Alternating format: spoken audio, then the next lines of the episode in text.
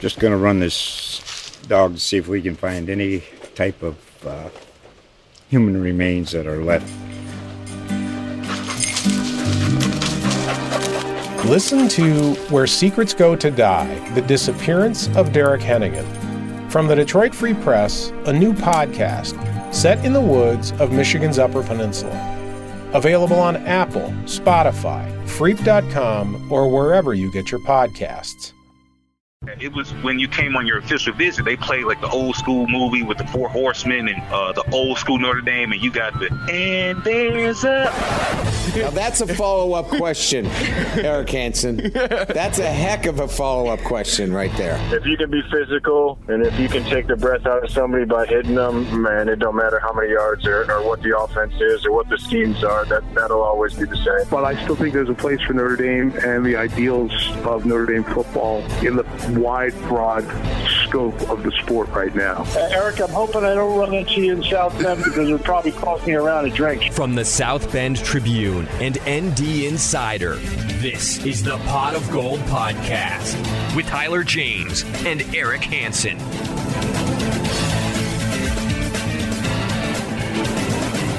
Welcome, everybody, to another edition of Pot of Gold, an ND Insider podcast. I'm Tyler James, and I'm joined once again by the one and only Eric Hansen. Together, we cover Notre Dame football for ND Insider and the South Bend Tribune. Notre Dame cruised to a 34 6 victory over Navy last Saturday after a slow start. The Irish likely won't have that same luxury um, against uh, Virginia on Saturday and its high powered offense. To talk a little bit about the Cavaliers, um, a strange year in the ACC, and and how Notre Dame has fared so far, we asked Eric Mac Lain of the ACC Network and the Gramlich and Mac Lain podcast to hop on the pot of gold this week. Eric, thanks for joining us. Yeah, brother. Thanks for having me back. Excited to talk a uh, a little Notre Dame football as you guys are now out of conference. It's super weird. I don't like this, man. I need you guys back in the ACC. the ACC has gone haywire without Notre Dame this season, it seems. That's the headliner. That's the headline right there. Notre Dame leaves and everything just goes to shambles. It's unbelievable. Eric, I, I, wanted to start with with Notre Dame specifically. You, have seen Notre Dame play against ACC teams sporadically throughout the season, starting with the season opener at Florida State. What has impressed you about how this Notre Dame team has sort of evolved in the weeks since the beginning of the season? Yeah, really, man. The the offensive line play is about 180 degrees different from that first couple of games that we saw them. Those first couple of weeks. I mean, they they couldn't get any movement.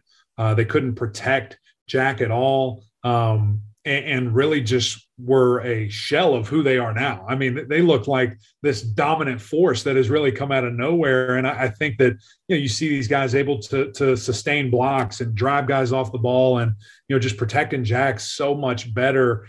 If if my memory serves, I have their little their stats pulled up right here. If my memory serves correct, when they were playing Virginia Tech, Jack had been sacked like 18 or 19 times. Since then, he's only been sacked six more times. It's incredible to see the turnaround that those guys up front specifically have been able to do. And I, think that that is, you know, kind of spread throughout the team. And, you know, we're seeing the great success. Kyren Williams, for whatever reason, well, I know what the reason was. The offensive line couldn't move anybody, but just couldn't get going. And now, man, these last couple of games, he's had some just freaky, freaky runs and things that you expect to see from him. And, I'm just excited to have uh, those big uglies back and, and Kyren doing his thing. Speaking of the big uglies and you having played on the line before, um, I wondered if you've had much of a chance to watch Joe Alt, the freshman left tackle who came in in the Virginia Tech game and has been a starter since. And, and how difficult is it to do what he's doing as a true freshman especially a kid that played tight end most of his high school career. right. Yeah. Anytime that that you are called upon to to be the guy at left tackle, it doesn't matter how old you are, it's a tough deal. And then to put on the fact that you know he's an 18 year old kid, a freshman, and and doing it flawlessly is uh it's just super impressive. And you know, ironically enough, my senior year we dealt with a very similar thing. Uh, we we had a left tackle who you know, just was making noise and, and spring ball and in camp, who was a true freshman. And, you know, we said, okay, we think this guy's going to start. And, and, you know, you have to kind of you know, baby him along a little bit, and hopefully they have an experienced guy beside him that can bring him along. But man, he's playing so well, and, and honestly, going to be the next superstar, uh, you know, for Notre Dame for this offensive line. It's been amazing to see, you know, just him get more comfortable and, his progression. And I think that you know his play is another kind of direct correlation with how we've seen Notre Dame really, you know, have an uptick in this offensive performance. Eric, can you quantify or qualify how how difficult it is to get that kind of offensive line improvement that Notre Dame has gotten since the beginning of the year to now? Is that is that a natural progression of things, or is that how difficult is that to, to see so such a stark difference between the beginning of the season and now?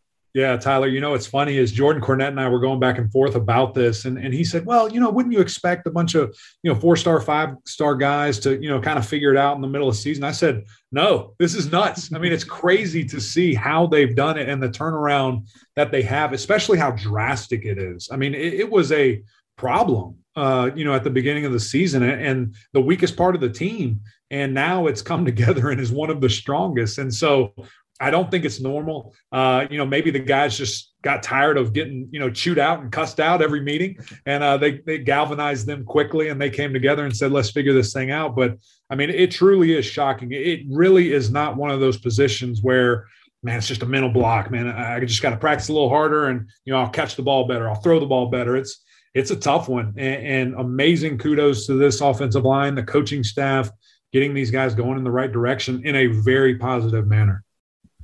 Before we zone in on Virginia, I want to kind of look at the big picture in the ACC. I was trying to figure out today who was going to play in the ACC championship oh game. Be careful, that's dangerous. And, well, yeah, and and the thing was, I thought, you know what, Clemson's not out of this. No, and Miami's not out of this. It it's weird. Who do you think's who's going to be playing for the championship game? Do you think? I mean, could you imagine if somehow those two end up in the ACC champ? It would be just the most bizarre thing. It'd be the most ACC seen. thing ever. Right. That's right. That's right. It, it, would be. It absolutely would be. And you know, I, I, Clemson clearly has a little bit of an an easier chance. They don't need as many things to happen as maybe Miami does, um, but it, it's not out of the question. I, I think if you ask me, you know, right now, if you know the, the season plays out who i think i think nc state has a really good shot at the atlantic side they're, they're just playing really good football as a team and, and the only reason i even say that is just because the wake forest demon deacon their, their defense is just they're struggling right now and, and they really are and, and you see the run game specifically they can't stop anybody. And so it's going to be interesting to see. They have state this weekend. That's pretty much a play in game for Charlotte. Uh, so that's always fun to happen there. And then on the, the coastal side, um, you know, Virginia and Pitt kind of in the driver's seat because they play each other. And so if Virginia wins that game on November 20th, you know, that they, they now are in first place and they have a tiebreaker over Pitt. So it's going to be interesting to see. I think Pitt comes out of the coastal. Kenny Pickett is just playing at another level and looks really, really good. And, uh, you know, I think he continues to dominate for the rest of this year. Well, that whole Virginia Pitt thing is interesting to me because we would, I mean, I'm always of the opinion that I don't have to play against it, but I always want the team I'm covering to have to play the most difficult version of. So I would not want to see Brennan Armstrong sit out this game because I want to see right. him play. Right. But if you're Virginia and he's not 70%, do you really want to risk that in a non conference game when you have a chance to get to Charlotte? Yeah, I mean, it, it's going to be very interesting to see. And, and I'll tell you what makes it even more uh, kind of not head scratching, but something to pay attention to. I, I, feel like Virginia and their coaching staff and that athletic department have been tweeting so much about Brennan these last couple of days that it would almost be silly if he doesn't play. It's like, okay, what, what are we doing all this hype train about? But I haven't heard anything. I haven't seen anything. And of course, I mean, they're, they're going to keep it so tight to their chest. I, I'm sure they won't even tell the game announcers uh, until you know they absolutely have to, or if they even do, they, they'll just figure it out. But it, it's something to certainly ponder. I mean, it's something to certainly look at. I mean, what is really this game worth on on the national level? Sure, respect, but you know when you have so many conference goals that are still in front of you, why would you want to risk? You know potential injury or potential worsening an injury to your quarterback when, when you have really important you know ACC games coming up. So Eric, it's going to be fascinating to see uh, you know, what they decide to do and, and honestly where his health is. So hopefully more of that will will come out and we can, you know, kind of talk about it in more depth. But right now it's just such a guessing game. Eric, what I, th- I think we're sort of operating operating under the assumption that he will he will play for, for Virginia. Um, if he does play, what is the key to slowing that Virginia offense down with him at quarterback? Yeah, uh, good luck figuring that out. No one else has. I mean, they're just they're, they're so unique and they're so different because they present so many problems to you. And, and when you ask, even you know, their coaching staff and and Coach uh, you know Mendenhall there and Coach Robert Anae, the offensive coordinator, you know, I joke with them all the time and say, "What do y'all call this? What what is this offense?" And they have no clue. They don't have any idea, and they they think that that is a strength, or they see that as a strength because you know how can you defend something you, you can't even name? And so i've kind of named it myself. It, it is backyard air raid. That, that's what it is. Uh, that they will line up in all kind of crazy ways. They'll have tight ends line up at quarterback for a quarterback sneak. They'll have you know former quarterbacks who are wide receivers or tight end or running back lineup all over the place. I mean, it's it's truly amazing to watch how these guys function, how they're able to do the things that they are with such great success. And, and it starts with Brennan. You know, their run game has been you know pretty much obsolete to this point without him running it and, and, you know he's been injured you know that knee for for at least half the year anyway so you know he, it, it's truly a, a aired out offense an aired out passing attack and you know, Brennan has been exceptional getting the ball to a bunch of different guys and, and these guys just creating and, you know, really getting one on one matchups that they love and then taking advantage of it. Do you think that Brennan is as good as Sam Howell? I love the question. Um, I think they're so different. I think that when you look at when you look at directly to pro, I think Sam's going to be better but I think Brennan's a dang good college player. I mean, he, he's exceptional, as I've been saying. And and you know, what what would Sam's numbers look like if he threw the ball 406 times? I mean, I, I have to I have to think that they would be close to this. Um, so it, it's hard to say better just because I think they are so different. I think the two of them are some of the best in the country. So I, if that answers your question, I think the ACC in general has more talent at quarterback than any conference maybe even a couple of conferences combined. These guys are just playing at such a high level at the QB position. Yeah, Pickett and I like the Van Dyke kid at Miami. Oh I didn't expect that. Yeah, yeah, that guy's going to be a future star. If if we all thought that the Miami hype train preseason was bad this year, it's going to be unreal in 22. Just get ready. yeah, it's it's an annual cycle. It always starts right. Just multiply it by 10 for this coming one because they finally have a quarterback that can just sling it like crazy. Eric, what what what do you think Virginia does to protect Brennan Armstrong differently if he is playing with this rib issue? Do you think they have to think about a different game plan? Because I mean, he does sort of expose himself quite a bit with the way he plays. Do you think they have to change their game plan in any way given his rib situation? Yeah, you know, I, I think it will be very similar to what we've seen from them for the first half. You know, really these last maybe two games is when I think the full offense was unlocked. You know, we saw him running the ball like crazy, had a couple of, you know, 90 plus right at 100 yards rushing. We hadn't really seen that all year, and it'll probably be similar to that. I mean, you, you might see more max pro, you might see a tight end guaranteed chip. I mean, Foskey, uh, bless his heart, he's going to be getting hit by two or three guys per play. I mean, they're going to know where that young man, man is at all times. And you know, the, the interesting thing too is Virginia does a really good job of protecting him. I know we see that sack number and it's 20 plus, and everybody's like, oh my gosh, you know, he gets hit so much. But when you look at how much he throws it, it's a very small percentage. It, it's it's all skewed. I mean, the, these numbers are, are just bizarre, and so Virginia does a really good job at, at protecting him. But I guarantee that you know Notre Dame's going to want to hit him and want to going to hit him over and over. Okay, let's flip it to the defense. And Brian Kelly, in his opening statement, started talking about it three three five, and he was not great at disguising that they haven't played well. I mean, he he tried. He's like, you got to be very specific about what you're doing against it. And you're like, Brian, they're 122nd in the country in total defense. I think you just run the ball against them, don't you? But I mean, what's going on with their defense? When I remember Bronco from BYU, they were always pretty stout defensively. So this is odd. Yeah, no, it, is. And I think that that's just really these last two years. You know, a year ago, it was they couldn't defend the pass at all. Um, and, and, then this year, they for sure can't stop the run. And honestly, they're, they're not great at defending the pass at all either. So defense is, is optional for Virginia at this point.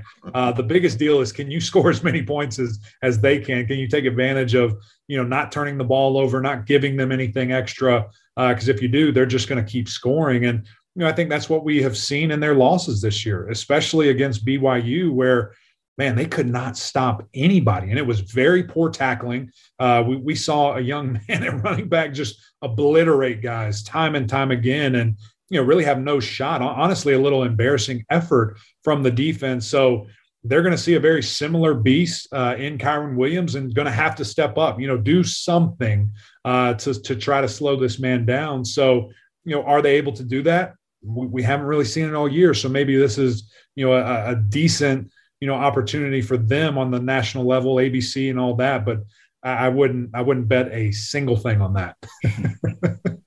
Eric, I wanted to circle the discussion back to the conference. Is a season like this good for the ACC where there's more parity? Obviously, I'm sure yourself you'd like to see Clemson be at the top as they have been for so long. But do you think that this helps the conference in any way where it, it seems like everyone's sort of at the same level, sort of competing for the title this year?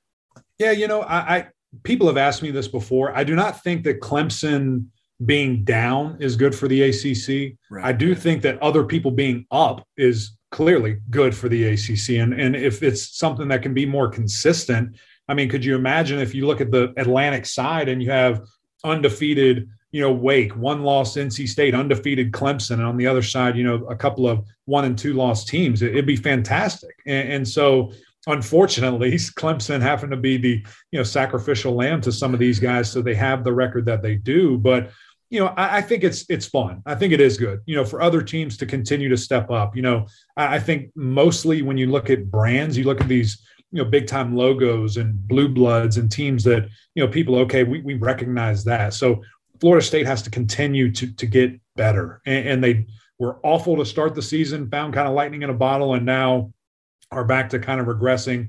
Miami has completely turned their season around. I mean, you look at who they play. I mean, number two Alabama, number one at the time. Uh, they just they just uh, you know ranked uh, Michigan State number three in the country. They played those guys tight. So I mean, they had a hellacious start to the year, uh, but have really turned things around. So I think if those two can continue to rise, you know, the conference will be in a much better place. It certainly doesn't help you when a team like North Carolina, who so many people maybe had in playoff situations. Certainly, ACC championship just you know is is five and four, and, and you know very subpar season expectation wise. But you know other people rising up, I think is good, and, and so certainly needs to be that national staying power that is right now Clemson that you know needs to remain towards the top, if not at the top, and then everyone else kind of you know the, the boats rise with the water. So that's that's where that needs to get. Notre Dame, the next couple of seasons, play Clemson and Ohio State both in the regular season. Bless your heart. so I think uh, Notre Dame fans are kind of eager to see. Do you think this is a one year blip for Clemson? Are we going to see when they go down and try to invade the smoking pig next year? Are they going to see vintage Clemson next year? You know, it, it's going to be interesting, you know, to to see where this team goes. They've been so affected by injury. They've been affected by, you know, a quarterback that that you know lit the college football world on fire for two games when he came in and and I mean played unbelievable against you guys. Set a passing record for all time, I believe, yards, whether that was by a freshman or, or by any quarterback. by opponent. That yeah, was the so, most I mean, nuts. Yeah, nuts yeah. to see what he was able to do, and then you know just mentally this year, I think a lot of pressure oh. being you know, pretty much deemed the guy uh, by Dr. Pepper. He was the face of college football on this big national brand. He was the Heisman favorite. Uh, all this external noise that, you know, I don't think that he's really felt any pressure like that ever before in his life. I don't think he's faced any adversity with being, uh, you know, a two loss team ever in his life. So all this stuff is kind of hitting him in the face. And, you know, he's just trying to figure it out. And then, of course, it spreads throughout the team. You've got wide receivers not blocking on the edge, wide receivers dropping passes when he finally does, you know, throw a good ball. And and the you know disarray on the offensive line. It's it's probably been a couple of years now that you could pick and prod at that unit up front, but you know these guys right now just really really struggling uh, to to you know get anything going consistently up front that first five and and then all the injuries as I mentioned, uh, especially on the defensive side of the ball. You look at the star power that has been wiped out uh, by injuries. It's been nuts. So, do I expect Clemson to be right back, cont- you know, contending for championships next year? Of course, um, and, and, they have some stars coming in. So, if you know quarterback play doesn't improve, uh, there will be another guy in the wing ready and ready and uh, you know waiting to try and take that job. Eric, given given the benefit of hindsight, did, did you anticipate? Were there any signs that a season like this could have happened for Clemson? Hell no. I'm not, I don't know if you guys can cuss on this. I'm sorry, but no, no shot. I mean, there was, there was, I mean, we've had Aaron Taylor on here, so there's okay. So I'm good. I'm good. there you go. Um, no, no, no shot. I mean, you look at the, you look at the guys coming back. You look at the defense. I knew that they were going to be special and elite, and just what we saw from DJ. I mean, why would you expect anything different? Why would you expect him not to keep his level of play at least close to that. I'm not saying he has to throw for 450 every game, but you know, at least the level of competence and, and understanding and you know, going through his reads and you know, for whatever reason that all went backwards. So I, I think that we have truly seen the the value of Trevor Lawrence, the value of Travis Etienne, and a ton of people, not just Clemson fans, but college football folks around the country, just took those guys for granted so much and, and now we're seeing truly how impactful that they all they were. And you know some other guys certainly sprinkled throughout that you know just all left at the same time. And, and so it, it's definitely strange. And you know to to see this i don't think anybody uh th- there was no writing on the wall um you know for anybody outside of the program. Now some of those coaches might have known uh but certainly not us. I'll tell you what before i ask my last question here i never took Trevor Lawrence for granted. He was amazing to watch from the outside looking in. I mean, I just the the hype that he came in with, and then it, to exceed that was just amazing. Right. um, my last question has to do with Kyle Hamilton, who's been injured since the USC game, and we're not sh- sure. You know, Brian Kelly seems to think that he has not played his last game in a Notre Dame uniform. But if you're Kyle Hamilton there's no risk of further injury at some point. What's going through your head in terms of the dilemma of wanting to be a team player and also wanting to protect your future? Yeah, it's a very tough situation that that honestly I could not imagine, um, you know, really dealing with. And, and, I don't know Kyle's background. I don't know his you know family story, and and if you know th- those guys are taken care of and they don't want for anything, I, I don't know. But you know, if there's any of that at all where, you know, he's got to provide, he's got to do this and that, it's a tough situation to be staring down a potential top five pick. Uh, you know, if you leave right now and and not, you know, further hurt yourself. Yeah, I don't think that he has to prove anything to any scout or to any NFL exec or GM or anything of that nature. He is freaky and he has made plays time and time again that show that I think he's the best defensive player in this draft class. I mean, he, he's got every single tool that you could ever want. Um, but then there's the player side. Then there's the competitor side that says, yeah, I want to win a national championship. I want to win a, a, a, massive game with my guys. And, you know, if this is my last go around, I'm, I'm going to do everything that I can. And so, you know, Notre Dame might be a little outside looking in at this point, but we've seen crazy things happen. And if this team runs the table, um, I don't think there's any question that they'll be right in the conversation. So I'll never tell Jordan Cornette that, but I think they've got a real shot here. So for that young man, uh, certainly a tough thing in front of him. And man, I, I'm just excited about his future. Got to know his pops a little bit when you guys were in the ACC a year ago and just go back and forth with him a little. Um, but future very bright for Kyle Hamilton, whatever he decides to do. Uh, just a really special young man. Eric, there's a chance that Notre Dame matches up with someone from the ACC in the Peach Bowl at the end of the year. I'm curious if you if you could choose someone, if you were like the ACC delegate and you could choose this is our team that can beat Notre Dame, which team would you pick to put in front of Notre Dame in the Peach Bowl? I'd love to see him play Clemson again. Those are always super fun matchups. um, I, am not sure. You know, the Peach Bowl, I saw something maybe that it was Wake Forest. I think that would be a super fun game. Just again to see another high powered offense go against those guys and what a fun chess match that could be. Um, Pittsburgh, I'd love to see Kenny Pickett go against that defense, especially if Kyle Hamilton is is playing and back. So there, there's certainly a couple that you know, just as a fan and, and as a fan of, of great competition, I would love to see. Uh, so I hope we get it. Hope both of these uh, teams in Notre Dame and, and maybe Wake or Pitt continue to play at a high level, and you know we get to see that because that'd be a lot of fun to cover. All right, Eric. We uh, we we would look forward to that. Maybe we'll have to get you back on the podcast if there is another that's right. Come on. matchup down the line. so, uh, but that's all we got for you today. We really appreciate you taking some time to talk to us this week, and uh, enjoy the rest of the college football season. No doubt, my man. Thank you so much. Excited to uh, to see where Notre Dame ends up, and uh, like you said, hopefully it's down in Atlanta. We can have a lot of fun. All right, now it's time for place your bets. How much you want to make a bet I can throw a football over the mountains? This is our segment dedicated to the degenerates. Let's make some prop bets for Notre Dame, Virginia. First one I have for us, Eric, is over under 45 and a half pass attempts for Virginia quarterback Brennan Armstrong. Well, he certainly had more than that in some games.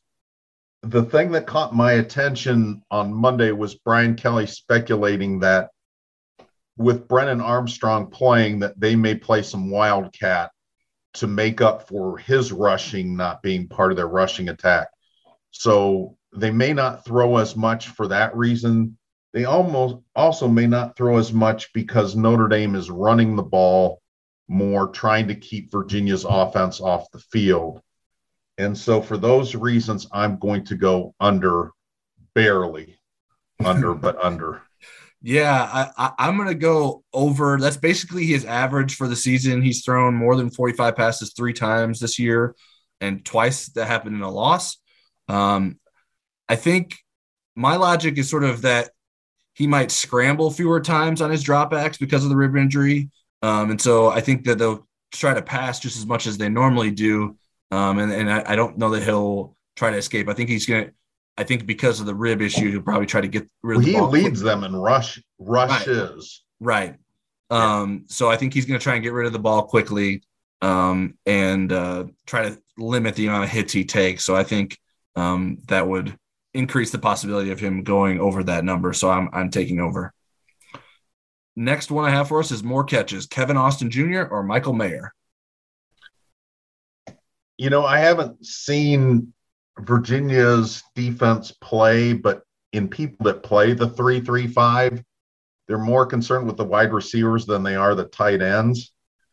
And it seems to give Notre Dame a better chance for a Michael Mayer mismatch uh, playing against a 3 3 5 Although when they played against Navy's defense, I even said to you in the press box, how are, how are there not more mismatches here? Why are they not throwing to Mayer more and then right then they threw to him?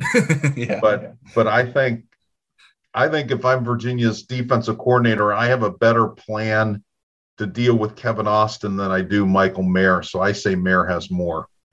Yeah, the, the Navy game was actually the first time this season where they both played that Kevin Austin had more catches than Michael Mayer. Austin had six and Mayer had four. Um, but I think getting Michael Mayer involved should be a priority for Notre Dame. I, they didn't necessarily need him against Navy. They were using him some. It was mostly sort of in the short passing game and trying to get him the ball and let him run after the catch. And I think they can be um, a little bit more creative. And and I, I guess well, could, I could be convinced what, either way in terms of okay, the loss of Avery Davis does that put more pressure on Kevin Austin Jr. Or they need to get him the ball more? Or does that open things up in the middle more for Michael Mayer? Or does it make it tougher for Michael Mayer because he doesn't have Avery Davis in the slot? So I'm not really sure how it's going to play out, but I just be, just because of Michael Mayer's importance to the offense, um, and, and he hasn't really had a big game in, in, a, in a bit, I'm going to go with Michael Mayer. Next one I have for us, Eric, is over under 209 rushing yards for Notre Dame.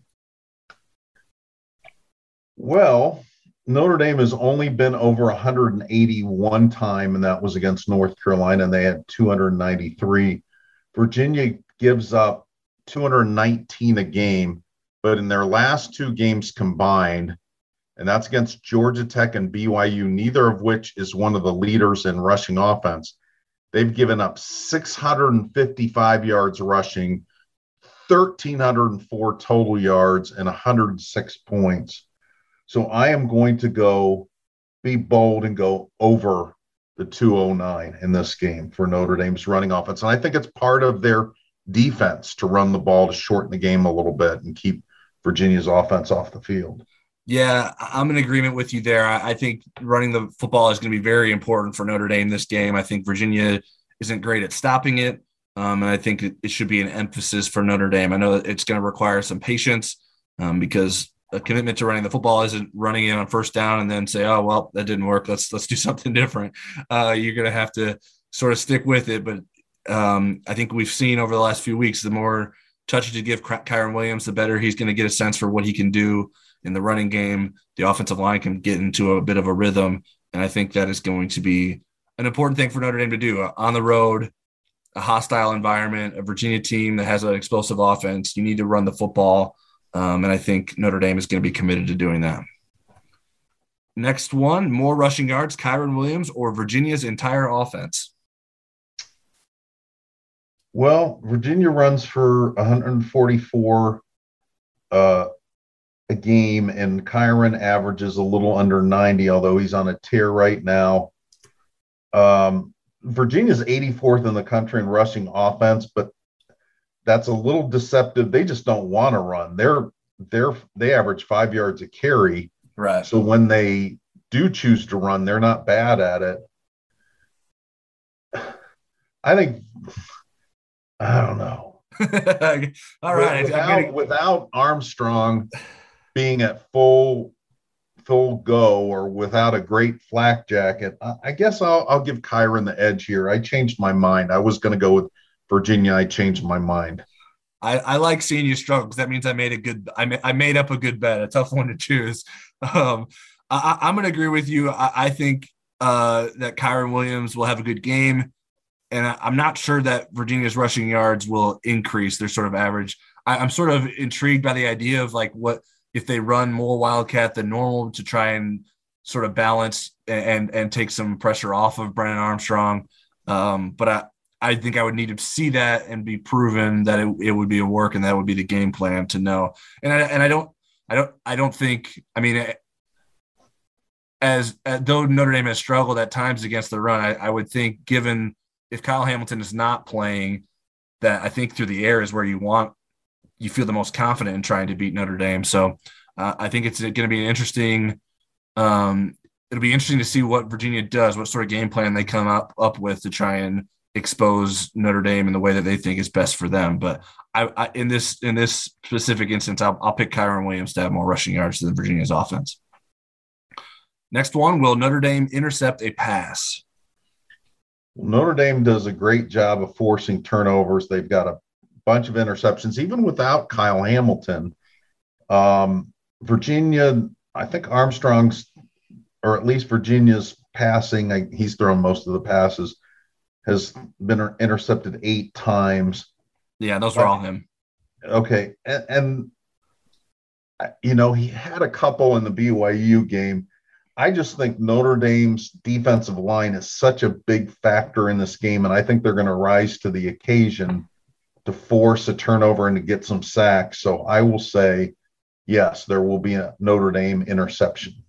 Yeah, kind of like when we saw against USC with Bo Bauer getting the interception, that was due to sort of the defensive line causing a bit of a ruckus and, and deflecting the pass. And so it's not just on Notre Dame's defensive backs winning one-on-one matchups to get these interceptions, but the defensive front can can have play a role in that as well. And I think because Virginia will pass so much, that obviously that gives Notre Dame a lot of opportunities to to make that impact. So I will predict um, Notre Dame managing to get at least one intercepted pass on Saturday.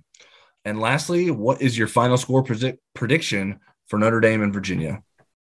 Well, the last time I predicted a final score in Scott Stadium was 2015, and I was way off.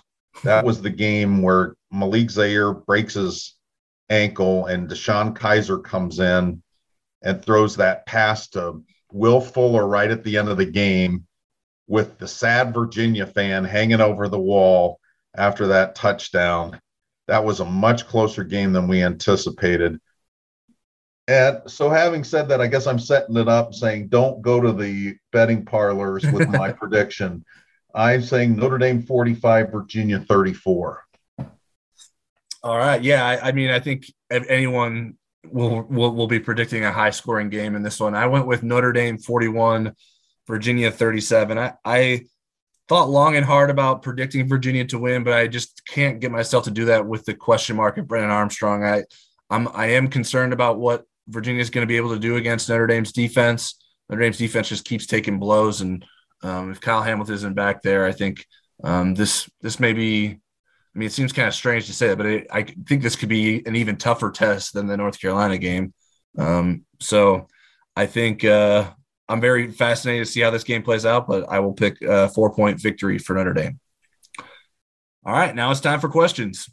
Just tell me when you guys are, are we done with USC?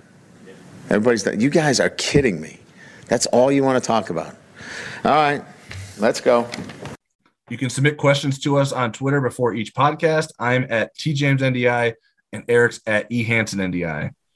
First one I have is from Brian Swint at Brian Swint. Which would be more important for a win this week versus Virginia? Notre Dame's offense plays like it did against UNC, or Notre Dame's defense plays as well as it did against Navy?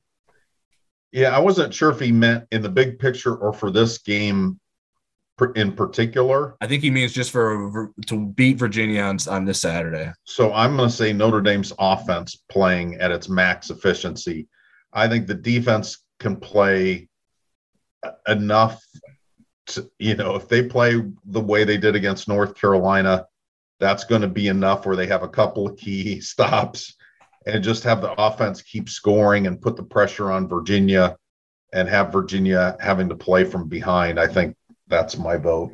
Yeah, I, I, it, it's tough to compare Notre Dame's defensive effort against Navy to what they're going to have to do against Virginia because it's not going to be sort of in any similar. Like what what allowed them to be good against Navy probably is going to have very little correlation to what they're going to need to do to, to beat Virginia. Your um, Highness won't have ten tackles. no, and I don't, I don't, I mean, I don't think Notre Dame's defense can play to that level against this Virginia offense. So, even a good Notre Dame defensive performance relatively would result in Virginia scoring more more points and probably a, a good amount more points than Navy did. So I, am going with Notre Dame's offense firing on all cylinders as most important because I think it will it is what is required. Notre Dame needs to keep the score up to take some of the pressure off of its defense. Um, and so I think Notre Dame's offense will, will be the most important part about winning this game. Next question is from Cheryl Russo at Cheryl R. Bunch of numbers. Can ND stop Virginia's passing attack by blitzing? I don't think anybody stops it, and I know, I realize that's not what Cheryl meant. She meant slowing it down or and giving it some challenges. Right. I I think the pass rush is going to be so important in this game. You look back at the Wake Forest game, which Virginia only scored 17 points against Wake Forest, which is stunning given given what Wake Forest has given up to other people. But they sacked the quarterback six times in that game and forced a turnover, forced an interception. Miami in a in a 59-30 Miami win, four sacks for 20 yards.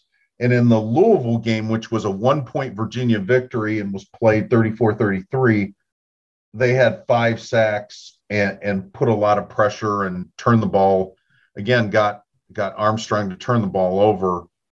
Um, so i don't know that notre dame needs to do a lot of blitzing. I think selective blitzing because i think um, isaiah foskey is going to get his sacks.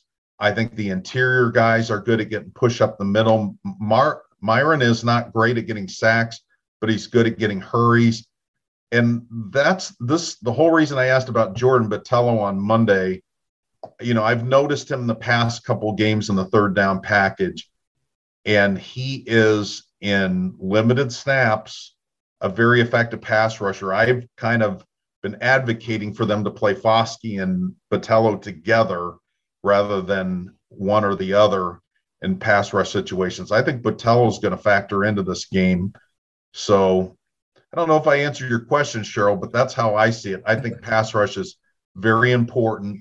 And if Notre Dame is going to win this game, that's going to be one of the storylines. Yeah, I think it's it's just sort of like saying blitz Brennan Armstrong. I think probably is too s- simple. Um, it's it's more it's more complicated than that. I think Brennan Armstrong is a good enough quarterback, quarterback and a smart enough quarterback that he will get rid of the ball quickly if he knows the blitz is coming. Um, and I think he trusts his receivers to make plays and make plays after the catch. So throwing it short and get rid of it quick is not something that Virginia is afraid of doing. Um, so I think it's probably going to be more important to get pressure with four and be sound in coverage. Um, and, and, Notre Dame needs to sort of limit the one-on-one matchups in the secondary with its defensive back. So I think trying to strike the right balance with that. Obviously, you're going to have to blitz sometimes, but I don't think that will be the primary um, way of of sort of limiting Virginia's offense. Next question is from Michael Kenny at Domer747. Will you elaborate on what Brian Kelly said in his press conference Monday about the defensive schemes moving forward? With so many injuries and fatigue setting in, what does Notre Dame do? I'm I will try to elaborate. I mean, he was asked about red zone defense, which they've been good at, and I asked him about Botelho. I'm not sure that we asked him about changing schemes. I, you know, there's a question about Kiser being able to play safety and such. I think what. So let me answer the question that I don't think was asked Brian Kelly. I don't think there's anything they do differently schematically to try to uh, deal with the injuries. I think they're developing players that they are counting on maybe for these last three regular season games in a bowl game. And we started to see those guys surface in the Navy game. Now, again, Virginia is a completely different offensive system. So we'll see if they can be productive if they get uh, time in this game. But I do think Xavier Watts is a guy that could possibly help Notre Dame in the back end of its defense. I think Prince Kollie could maybe spell JD Bertrand, uh, maybe in the Georgia Tech and Stanford games if he keeps progressing. Uh, Kia, Kahanu Kia got four tackles in that game. Um, and I think he's a guy that maybe could help them with some pass rush. He's very undersized. So they have some answers there, but they cannot afford too many more injuries at certain position groups. You know, the one thing they have a surplus is cornerbacks, but you can't put them at linebacker. yeah, they don't trust a ton of them either. They have a certain yeah. amount that they trust. They got a lot of guys that they're not they're not playing. Uh, yeah, I, I was. I'm not exactly sure what Michael was referencing. If there was a specific topic that from the press conference that he was intrigued by, um, I'll, I'll, elaborate on the red zone defense stuff that Brian Kelly did talk about. Um, and he credited disguising their coverages and stopping the run for the success that Notre Dame has had in red zone defense. He, Brian Kelly talked about, uh, he also talked about d- the difficulty of defending Virginia's offense um, because it's not catered to one go-to wide receiver. They have playmakers all over, which you know, includes Brennan Armstrong at quarterback. Um, so I, we I, I don't know he didn't necessarily like hand the game plan over to us in the press conference yesterday of what they're going to do. I think my guess will be that Notre Dame's going to mix things up and try to be unpredictable to challenge Brennan Armstrong. Um, and like I said in the previous question, I think they're going to rely on on their front four to create pressure and and try to keep everything in front of them. Next question is from at Buster Biven. Do you think Xavier Watts can join the safety rotation before the end of the season? I do. Um, I think there's that opportunity there, and and I think what's held him back was they first kind of moved him to Rover, and then also I think what's held him back is some soft tissue injuries that have limited his practice reps. But um, you know, I, I think he was a standout defensive player in high school. He's got the athleticism. I think he's got the football IQ. And he certainly seems better than some of the other players, whether it's their youth or whether they're just haven't been able to get on the field and be productive. I think there's a clear lane for him to earn some playing time. Yeah, I think the opportunities there. I'm, not sure to what extent he will be utilized. I, I think certainly what he was asked to do against Navy was very specific. Um, and it was sort of similar to the role that Jack Kiser was playing. Right. And so that sort of aligns with, I mean, if Jack, obviously Jack Kiser is a good athlete too, but that sort of I would say probably more similar to the rover responsibilities than like the normal safety responsibilities would be. I mean, it's sort of a different place, but they're sort of running down the football. That's what they're asked to do. They're not as concerned about coverage as much. Um, so that is where I'm not sure, especially against Virginia. Okay, what what can what where is the comfort level in what Xavier Watts can do um, against Virginia against a team that's going to throw the ball over the place? Um, I think they're so I think they're going to probably limit his exposure in those situations, unless he's come farther along in that than I am aware of, and they just have yet to sort of need him, and now they feel like they do need need him need him. Um, so Brian Kelly did say on Monday that he expects that Xavier Watts will play a role in Notre Dame's success this weekend. So I'm not exactly sure what that means, um, but I'm curious to find out. Gonna fly the plane. Next question is from Marie Biafore at Biafore underscore Marie. What grade would you give? Uh, so she has a number of questions here, so let's let's take this one at a time. What grade would you give the offensive game plan against Navy? Well, I'm not good at um, letter grades. I've mentioned that before. I'll say a B because there were some sputters and there are some really impressive surges in that game. Uh, so, so B is my letter grade. Yeah, I went with B as well. I I liked that the game plan was sort of centered around getting the ball in the hands of playmakers like Kyren Williams and Kevin Austin. Um, I think there could have been a better plan for Michael Mayer, um, but I thought even though the, they started a bit s- slow in terms of being able to put points on the board, um, I didn't think that was necessarily the fault of the game plan. So I, I don't want to ding them too much for that. So I, I went with a B for the grade. Next question for Marie was Should there have been more tempo in attacking the middle of the field? Well, I certainly say more attacking the middle of the field um, because I think Michael Mayer could have been able to get some of those catches as I was watching the game. Um, should there have been more tempo? I'm not sure against Navy that that's what you wanted. Um, especially if you're confident you're going to be able to get a lead on them and then you kind of want to sit on the lead and limit their possessions a little bit. Uh, so I was okay with that part of it. Yeah, I, I Navy was dropping sometimes eight in coverage, um, and so I think that limited Notre Dame's opportunities in the middle of the field with with so many linebackers sort of clogging up the the middle of the field there. So I think that was what maybe made it a little bit tougher for Notre Dame to attack that part of the field and the tempo stuff, I, I think there are some opportunities that they may have been able to utilize it better. There are some opportunities where I don't think it was necessary. So I think there's probably a mixed bag on the tempo front. Um, next question for Marie Should Tyler Buckner have come in earlier? I saw that opportunity earlier. I would have had had Brian Kelly called up to the press box and consulted me. I would have said put Buckner in here um, so I was a little surprised he didn't play earlier. And then when he did come in, you know, they really moved the ball well in that um, drive. So, yes, I would agree with you there, Murray. Yeah, I thought maybe after the first deep catch by Austin, which was the drive before that, where they got inside the red zone. Um, but Notre Dame immediately after that, they sort of ran up up tempo to get to the ball.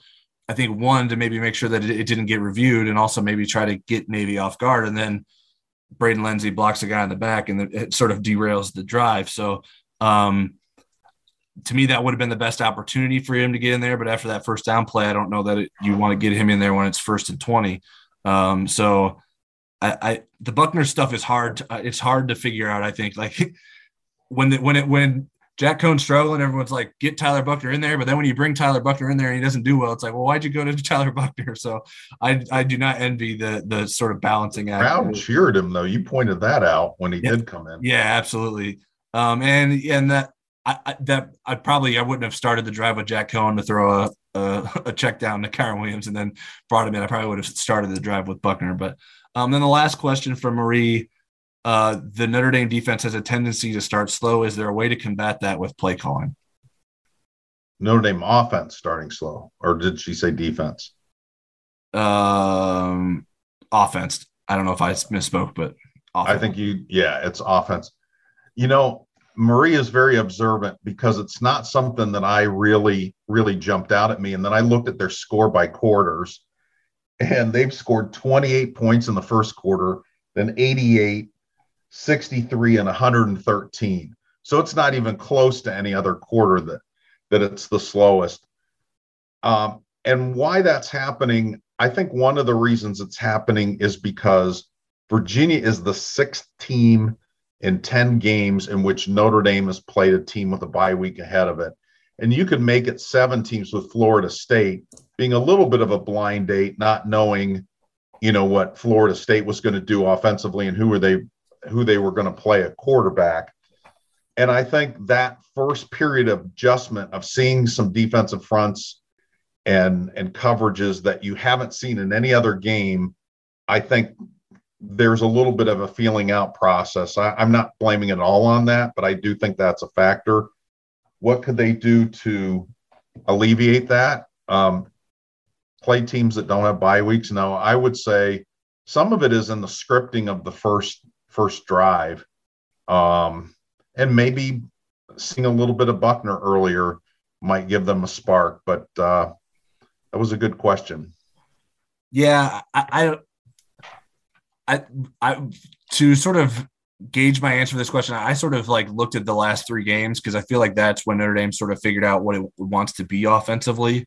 Um, and and so USC, I, I, wouldn't describe their start as slow. They missed a field goal at the end of the first drive and scored a touchdown on their second drive.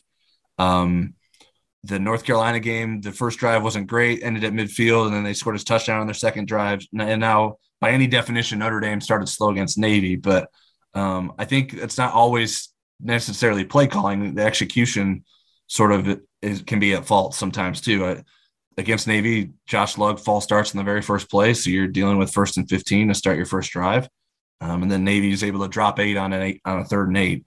Um, the second drive, um, I thought wasn't terrible play calling on third and four. You you get Kyren Williams the ball, one of your best players. He has a one-on-one situation and he doesn't make the guy miss, and and Navy stops him on the third drive. Thought they moved the ball well, um, and then the the fourth down play, I think, was on Jack Coan. He didn't get rid of the ball quick enough. They blitzed the corner. So I, I think it's easy to sort of in retrospect say, well, the play calling could have been better because we didn't get points. But I, I, don't I don't think it's always that simple. I think there's a lot of things that goes into whether or not the play call was good or not, and, and it could be dependent on on uh, on um, the execution as well. Now, certainly there was room for improvement there. We gave Tommy Rees B's for the play calling against Navy, but I don't it's not always just as simple as like we'll call these plays instead because they could have been good play calls if they would have worked. um, but then when they don't work, they're all of a sudden bad play calls. So I think so, sort of boiling down the issue to play calling, I think is way more complicated than many people give it credit for. Next question is from at Andy Burner. How does Avery Davis's absence affect the offense? And with Avery Davis being out for the year, what can we possibly expect from Lorenzo Styles and Deion Colzie being incorporated into the offense with such a thin wide receiver room? With him out, you lose reliability, you lose consistency, and you lose leadership. Um, when you, you know, need a big third down play, I think Michael Mayer gets a lot of those, but I think Avery over the season has had a lot of those too, where you know that he's going to run the right route, he's going to get open and he's going to catch the ball if you throw it to him. Um, so you're going to miss that. How the, will this affect Styles and Colzie? I think those guys are ready for their opportunity. Um, and I think they're going to take advantage of it, especially Styles.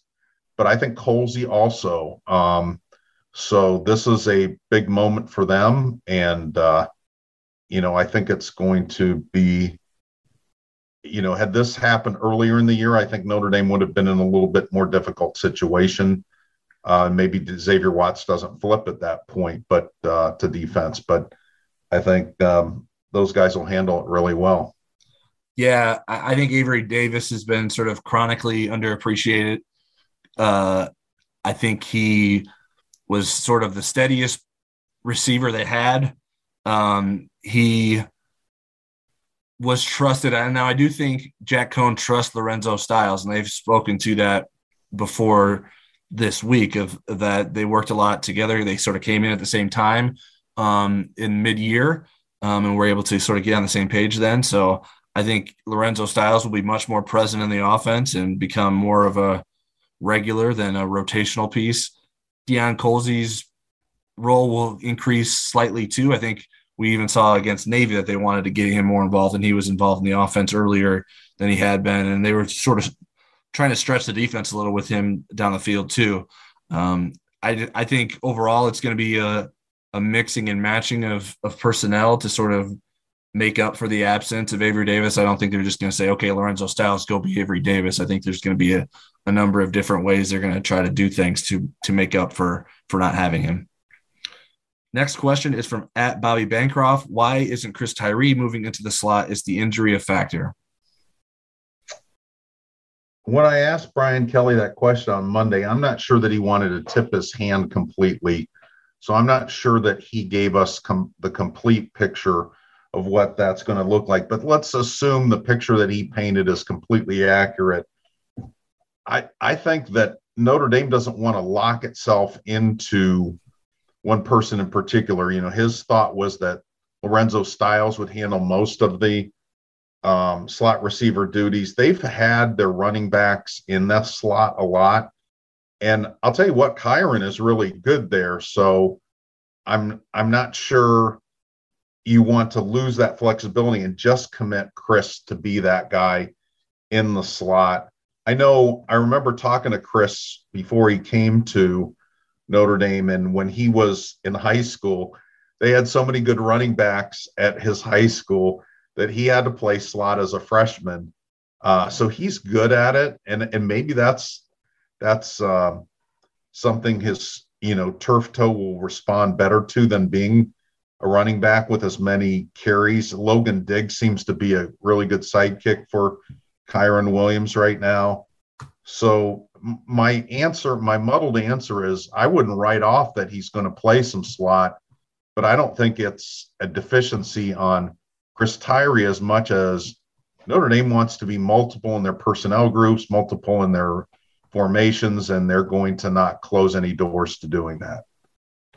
That's interesting that you said that about Brian Kelly's answer because I didn't, I didn't read that at all. I, I, thought it was a pretty detailed answer, and it to me like if he was bluffing, I think he did a pretty good job of it because I was like, well, he said, well, we're going to use Lorenzo Styles and then we're going to move Kevin Austin over to to the X sometimes. And so I, I, was like, well, it sounds like a pretty thought out plan. So I, I, I, and I don't think he ruled out playing Chris Tyree. I mean, he left it open like we're going to play Chris Tyree, we're going to play Kyren Williams, we're going to use Michael Mayer differently. They're going to do a number of different things. Now he's obviously not going to tell us everything they're going to do, um, but I, I, I don't think that I don't think it would be wise to to replace Avery Davis one for one with Chris Tyree. I'm not sure that that would that would be the most successful way to do things. I imagine the injury is playing some factor into what they're thinking about. Brian Kelly spoke to how they have been dealing with that injury, and they both the coaching staff and Chris Tyree gained some confidence with the specific play that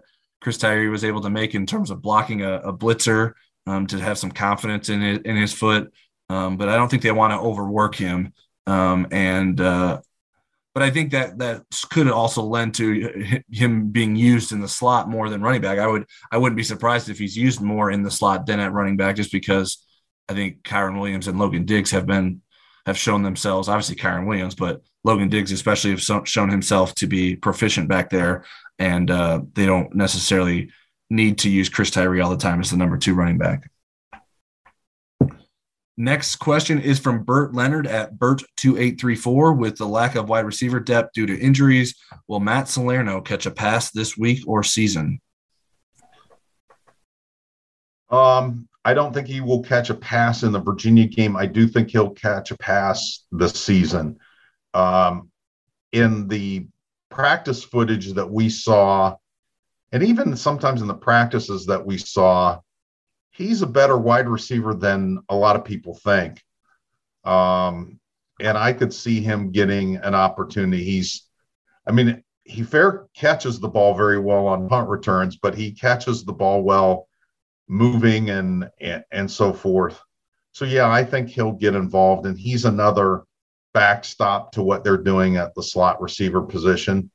Um, so I like Matt Salerno. I, I give him a vote to get at least a catch over the balance of the season. Yeah, I, I, was a little surprised that Brian Kelly didn't mention him yesterday when he was going through the different options that I was talking about. Um, we haven't seen a lot of Matt this season, even as a returner, um, with with Chris Tyree and Kyren Williams taking over those roles. Um, so I, I, I don't know if the confidence in him has waned for some reason. But I think Kyren demanded to be the punt returner. yeah, no, I understand that, but it's like, well, sometimes you probably give him a break every once in a while. Like, I, I, I don't, I don't know. Um, Kyren overruled the injury tent people in one game, according to him.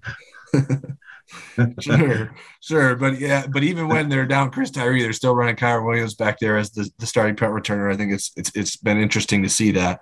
Um, so so I, I get the reason I brought that up is like I, am just not exactly sure where they're at with Matt Salerno right now. So I don't feel confident enough in predicting that he will get a catch this season. Um, not that I don't think he's not talented enough. Wapu Nation's going to come after you. hey, I'm not the one. I'm not the one putting him in or not. I'm, I'm just telling you what I've seen from the coaches so far. Next question is from Tim at Dome Doman Golder do you guys think Michael Mayer has lived up to his lofty preseason expectations? Maybe they were unrealistically high to begin with. Okay. The last time I got a question like this, I reacted poorly, and the person has not asked another question since. All so right, well, I'm be careful. Try, I'm going to try to be very diplomatic. I'm not sure what your expectations were, but let me tell you what Michael Mayer has done this year. He is uh, semifinals for the Mackey Award. That's eight guys. So he's considered one of the top eight tight ends in the country. He right now has 45 catches, including missing a game. And that's the sixth most in Notre Dame history in a season if he stays on his pace of 5.6 catches per game, he will break the record, the single season record for catches in a season by four over Tyler Eifert in 2011. Um, he's in the top five among tight ends in catches in the country. And he's played with a bad adductor strain for half the season. So if he is underperforming, uh, I I think that we need to go out and have a beer together and discuss this further. How's that for being diplomatic? Yeah, I, I, would say if, if you think Michael Mayer is underperforming, I don't want you to be my boss. that's that's how I would look at it because Michael Mayer is doing a pretty good job. Now, it, and it, you mentioned he's top five for tight ends in the country, and he's fourth in receptions per game, right? Tight ends, and he's fifth in receiving yards. So it's not like he's just getting four, like he's not getting right. catches. They're not going anywhere. The, the, the, yardage is there as well. His so percentage of first downs is stunning. He he's he's stacking up. I mean, I, I guess I think it's 28 out of the 45 catches have been for first downs. Right. And, and so the, the context of how he fits in against the best tight ends of the country matters. I, I certainly would have predicted, and we did predict that he'd catch more touchdown passes than he has. Um, but other than that, I think he's been pretty much as advertised. I think his blocking has improved. I think the hip injury that you mentioned is important. That uh, I'm sure that has limited him in some way, and we haven't really necessarily seen it um, limit him. I mean, you wouldn't necessarily have known. I mean, when he was limping at the end of the Cincinnati game, we didn't know that he, that was an issue before then. Um, so I think that he's had a pretty good season, a heck of a season, um, and I think I, I, don't know, maybe just the, the performance against Navy brought this out. Uh, like I, I, he didn't have a great game. And I don't think it was necessarily his fault. Um, I think they need to.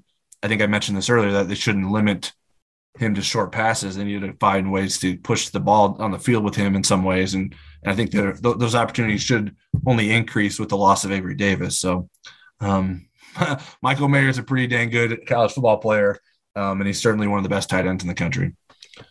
Next question is from Baba Ganoush at PLACT underscore ITFDB. If Kyle Hamilton decides to sit out the remainder of the season, would this take him out of the running for the postseason awards and All American status? Doesn't a player have to earn consensus All American status to be considered for the College Football Hall of Fame? Okay. As far as this season and awards, playing six and a quarter games I don't think will eliminate him from being a finalist or semifinalist for some of these things.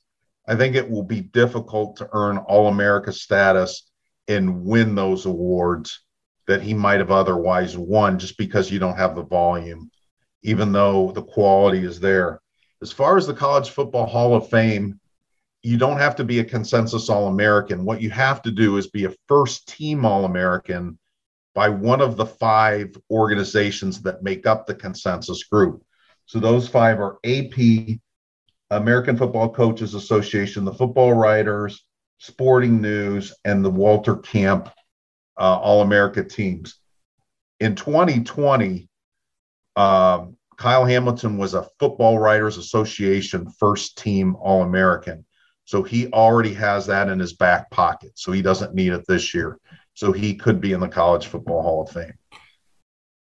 Yeah, and he he for these All American teams this year, he's going to get the benefit of the doubt um, because he's if someone hasn't watched a ton of college football, they're probably have going to still have seen Kyle Hamilton or watched beyond like the beat that they're that they cover.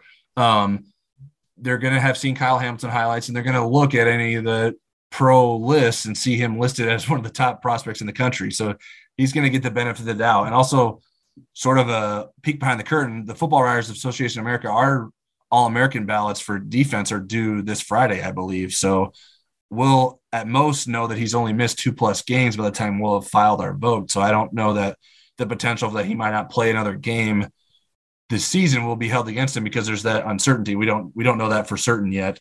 Um, so I don't I don't think that I, I think it probably will hurt him when it comes to the awards because that is much a more like slower process. It's like, well, he can be a semifinalist and then maybe he doesn't become a finalist because that's when the difference is made and he hasn't played since then. Um, so I think the awards will be tougher for him to win, but I, I think the All American status, I'm, i imagine he's probably still going to clean up on the All American stuff. Right. I'll give you a comparison. Drake London got hurt a game or two later for USC, wide receiver who everybody remembers from the USC. yeah, yeah. And and I voted for him on my Biletnikoff semifinalist ballot. Ballot. Now, will I vote him for the Biletnikoff winner? I'm not sure, but but he was good enough for me. Him being injured at this point wasn't a factor in me putting him on the semifinal ballot. And you have you've beat me in the process. I have not done my Biletnikoff voting yet. uh, next, well, just go on Notre Dame's opponents. I mean, they, right? Yeah, no, kidding. You've seen that. plenty of the candidates. Yeah, yeah, yeah. Uh, next question is from Flanner Jim Rat at Flanner Jim. Wondering if you think Kurt Hinish might be playing his way into the league. Seem, seems like he's done a lot more than plug gaps this year. Well, from from a pro future standpoint, I think he's helped himself by coming back this year. Now, to what extent? I, I, you know, we had Dane Brugler on from the Athletic. It wasn't a conversation we got into with Kurt. You know, my sense is he's not a guy that would probably get drafted, but he would go into a camp as a preferred free agent, and he would probably make a um, practice squad or you know be on a team just because he would overachieve like he always does. So right. uh, that's kind of my take on it. Yeah, I don't know that he because of his sort of measurables. I don't know that he's going to get like the benefit of the doubt as much as he could um, if he were a sort of more of a prototypical size wise. Um, so he's probably a fringe draft player, but I think he certainly has the drive, the tenacity. He's strong. Um, and I bet someone gives him a chance. And like you said, I imagine he'd probably impress once he gets into camp camp setting. So I don't know what that means for like sustaining any sort of career, but I think uh, I wouldn't necessarily want to be the one ruling Kurt Hinish out. Next question is from Chino at D underscore radio guy. If you could name a bowl game, what would it be? And he offered a suggestion a battle of two teams whose coaches are both on the hot seat going into the end of the season should be the Life Alert Bowl? You know, I think it's hard to um, overcome these two. The and, and this one doesn't exist anymore. At least the first part of it. The Bad Boy uh, Motors Gas Mowers Gasparilla Bowl um, is one of my favorites, and the Poulan Weed Eater Independence Bowl. There was never a more apt sponsor uh, for a bowl game. Um, you know, I'm just so immature that this exercise took me into the bathroom humor stuff. so I'm gonna just pass on on that and let Tyler be the creative one here. Oh man, we couldn't even get we couldn't even get him out of the gutter for this one question about bowl. Well, I had dude wipes bowl and tidy bowl. uh, so here was my suggestion, and it's it's pretty cheesy, I would say, but I said there should be a chicken soup bowl played in the old Cotton Bowl, and Joe Montana has to do the coin toss before every game. And uh, I guess for your allegiances to the bowl, maybe it's a, I mean, maybe it's AC now and then becomes a Big 12 allegiance when he, because of Houston, which is who Notre Dame played in the chicken soup game.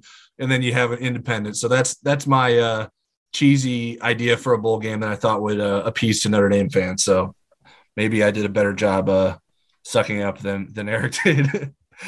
Next and last question we have is from Douglas McAnally or McAnally. I'm not sure. He tried to tell me how to pronounce his name, and I, I always struggle with reading it versus hearing it. So I need to I need to give him to send me a sound a sound of it. So Douglas McAnally asked, Notre Dame wins out the rest of November. Where is the next game you are covering the Irish, and who are they playing? I, I think they'll end up in the Peach Bowl. It's going to be really interesting to see the college football playoff rankings to see if they're ahead of Michigan and Michigan State or not. They are in the other polls. Um, but I think it'll be the Peach Bowl and it'll be against the ACC champ. And as we mentioned with Eric Mac Lain, that could be one of six teams, um, including Virginia. Uh, my sense is he said, I think he liked NC State and Pitt. I'm going to go with Clemson to get there. I think they'll play Clemson in the Peach Bowl. Clemson has one ACC game left, and it's against Wake. And if Wake loses to NC State, then I think they're in a three way tie. And I didn't investigate the tiebreakers. There's also a chance that Miami, Pitt, and Virginia all end up in a three way tie. And they would all have beaten one of the other teams. So you didn't you didn't memorize the ACC tiebreakers last year when Notre Dame was in. I, I, did last year. I had it memorized. I it's you know I have to get rid of that. It's like deleting files on your computer so you don't overwork your hard drive. You flush that out. Yeah. So I, I had the same destination, the Peach Bowl, and I I just guessed Wake Forest. I'm not I'm not like I don't have a great conviction on that being the team that it would end up being. For for our sake, I hope it's not a team that Notre Dame has already played. Like I don't really want to see them play Virginia again um, whether or not Wake's got a tough road left. Right. Yeah, I don't think it's going to be easy for Wake to get there, but that was that was who uh, I'll NC State, then at Clemson, then at Boston College with Phil Jurkovec. Yep, it uh, the ACC is is certainly wild. Uh, uh, I was glad to get Eric Mac Lain's uh, perspective on that as well. That's it for today's episode of Pot of Gold. If you don't already, you can subscribe to us on Apple Podcasts, Spotify, Google Podcasts, and Stitcher. If you like what you hear, shoot us some stars and leave a review. We'll be back next week with a Virginia review and a Georgia Tech preview. Until then, stick with NDinsider.com for your Notre Dame football pregame and postgame coverage needs.